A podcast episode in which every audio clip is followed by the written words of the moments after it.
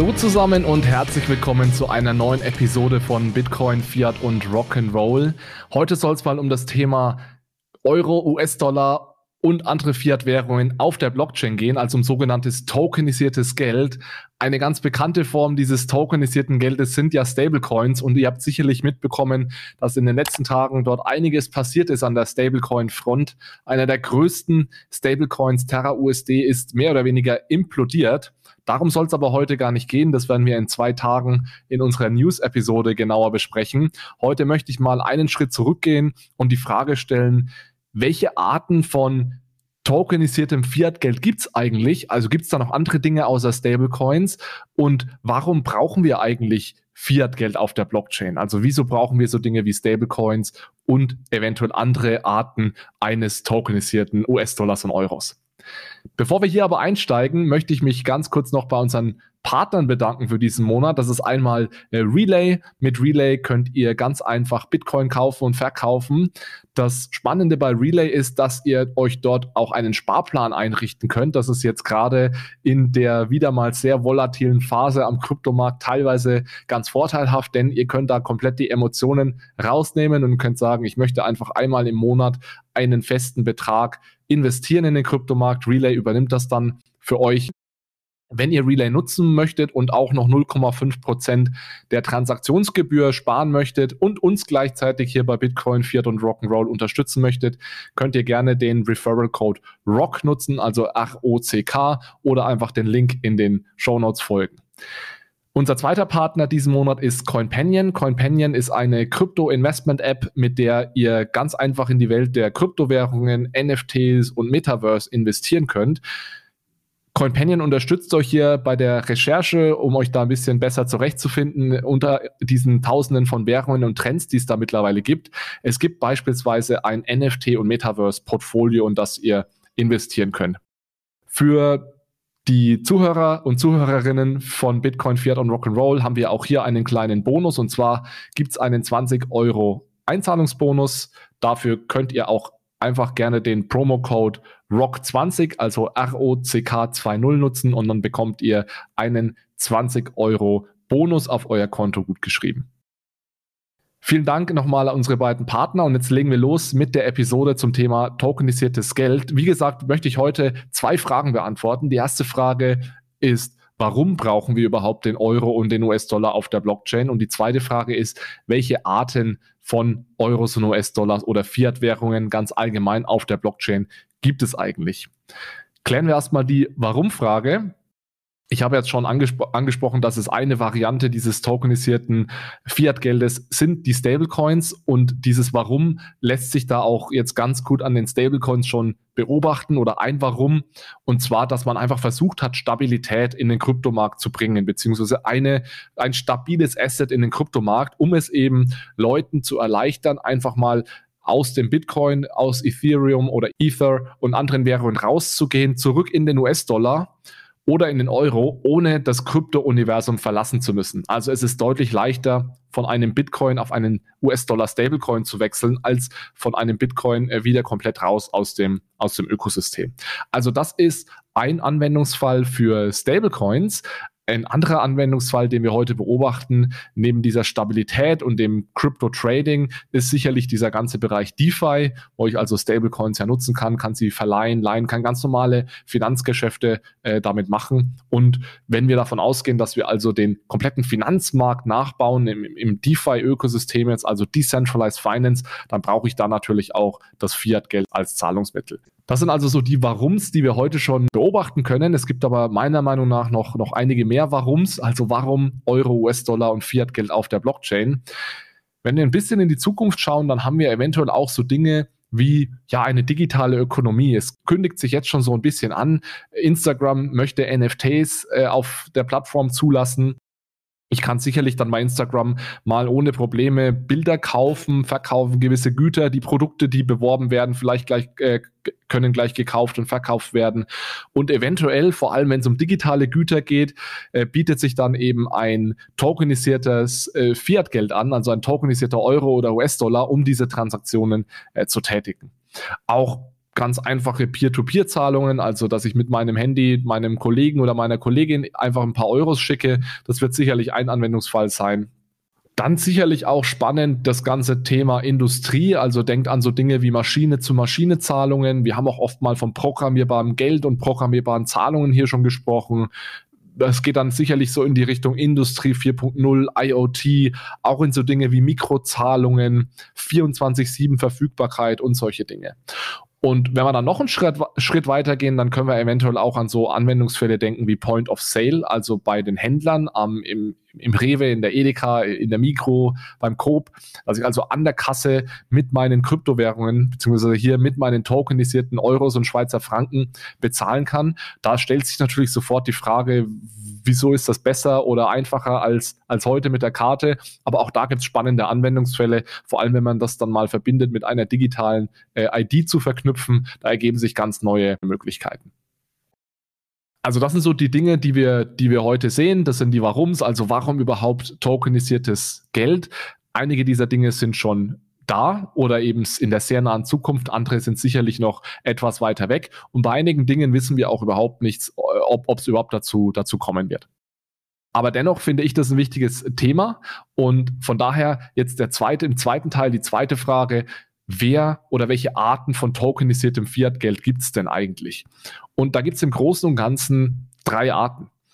Die erste haben wir schon besprochen, das ist das Thema Stablecoin. Da geht es also darum, dass eine meistens nicht Finanzinstitution, also Bitfinex, die ja hinter USDT Tether stehen, aber auch Circle, die hinter USDC stehen, den zwei größten Stablecoins, die es sind beides keine, keine regulierten Banken oder Finanzinstitutionen. Das ist ganz typisch für Stablecoins, dass also nicht, nicht Finanzinstitutionen, oft auch kaum regulierte Institutionen äh, eben anfangen, den Euro und den US-Dollar auf die Blockchain zu bringen. Hauptsächlich den US-Dollar.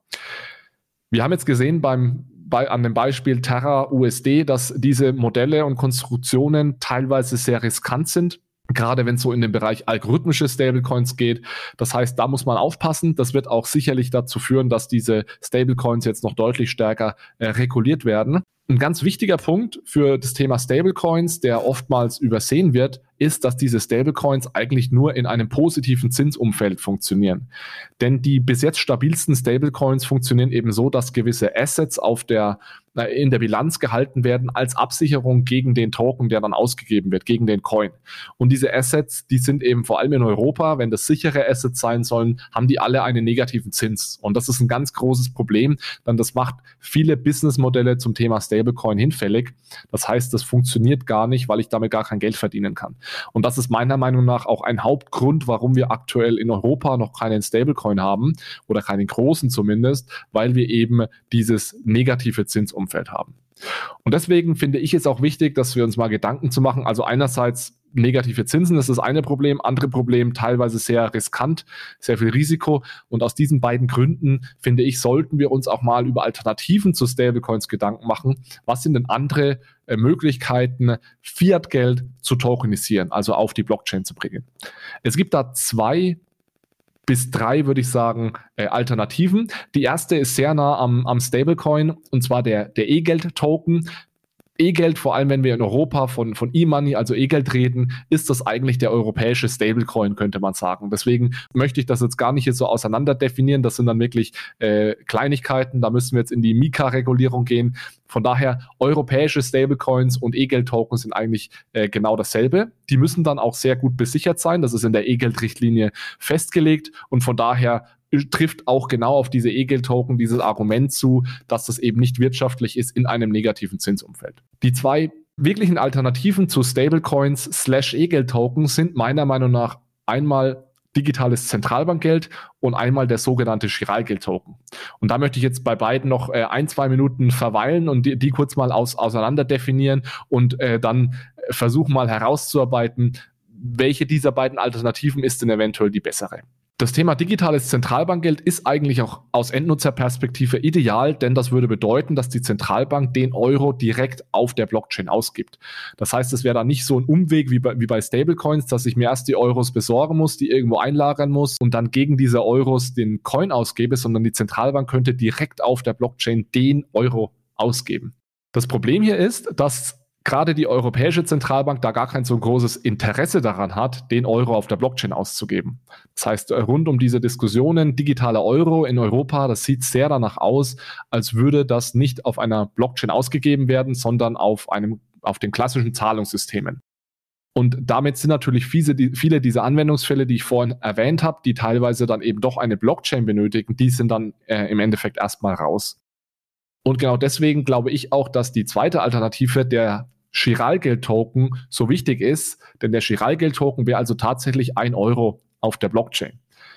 Wenn wir uns mal die heutige Geldmenge M2 ansehen, dann sind tatsächlich 90 Prozent des Geldes, das heute ausstehend ist, ist Chiralgeld. Chiralgeld ist das Geld von den Banken, also das Geld auf eurem Bankkonto. Und deswegen ist es ja eigentlich relativ intuitiv zu sagen, naja, wenn wir heute schon zum allergrößten Teil dieses Chiralgeld oder Buchgeld, wie es auch genannt wird, nutzen, wieso dann nicht auch in Zukunft dieses Geld als ein Token auf einer Blockchain ausgeben? Und da spricht im ersten Moment eigentlich mal gar nichts dagegen. Und ich halte das auch für, für eine der besten Lösungen. Das Problem hier ist, auch da gibt es einige Herausforderungen. Denn hier müssten Banken nämlich dann ein neues, äh, ja, eine neue Konstruktion, ein neues Konstrukt entwickeln, das es eben erlaubt, dieses Geld auf die Blockchain zu bringen. Es ist nämlich leider nicht damit getan, dass jede Bank einzeln jetzt einfach Geld auf der Blockchain ausgibt. Denn dieses Geld wäre nicht automatisch fungibel also das heißt perfekt austauschbar.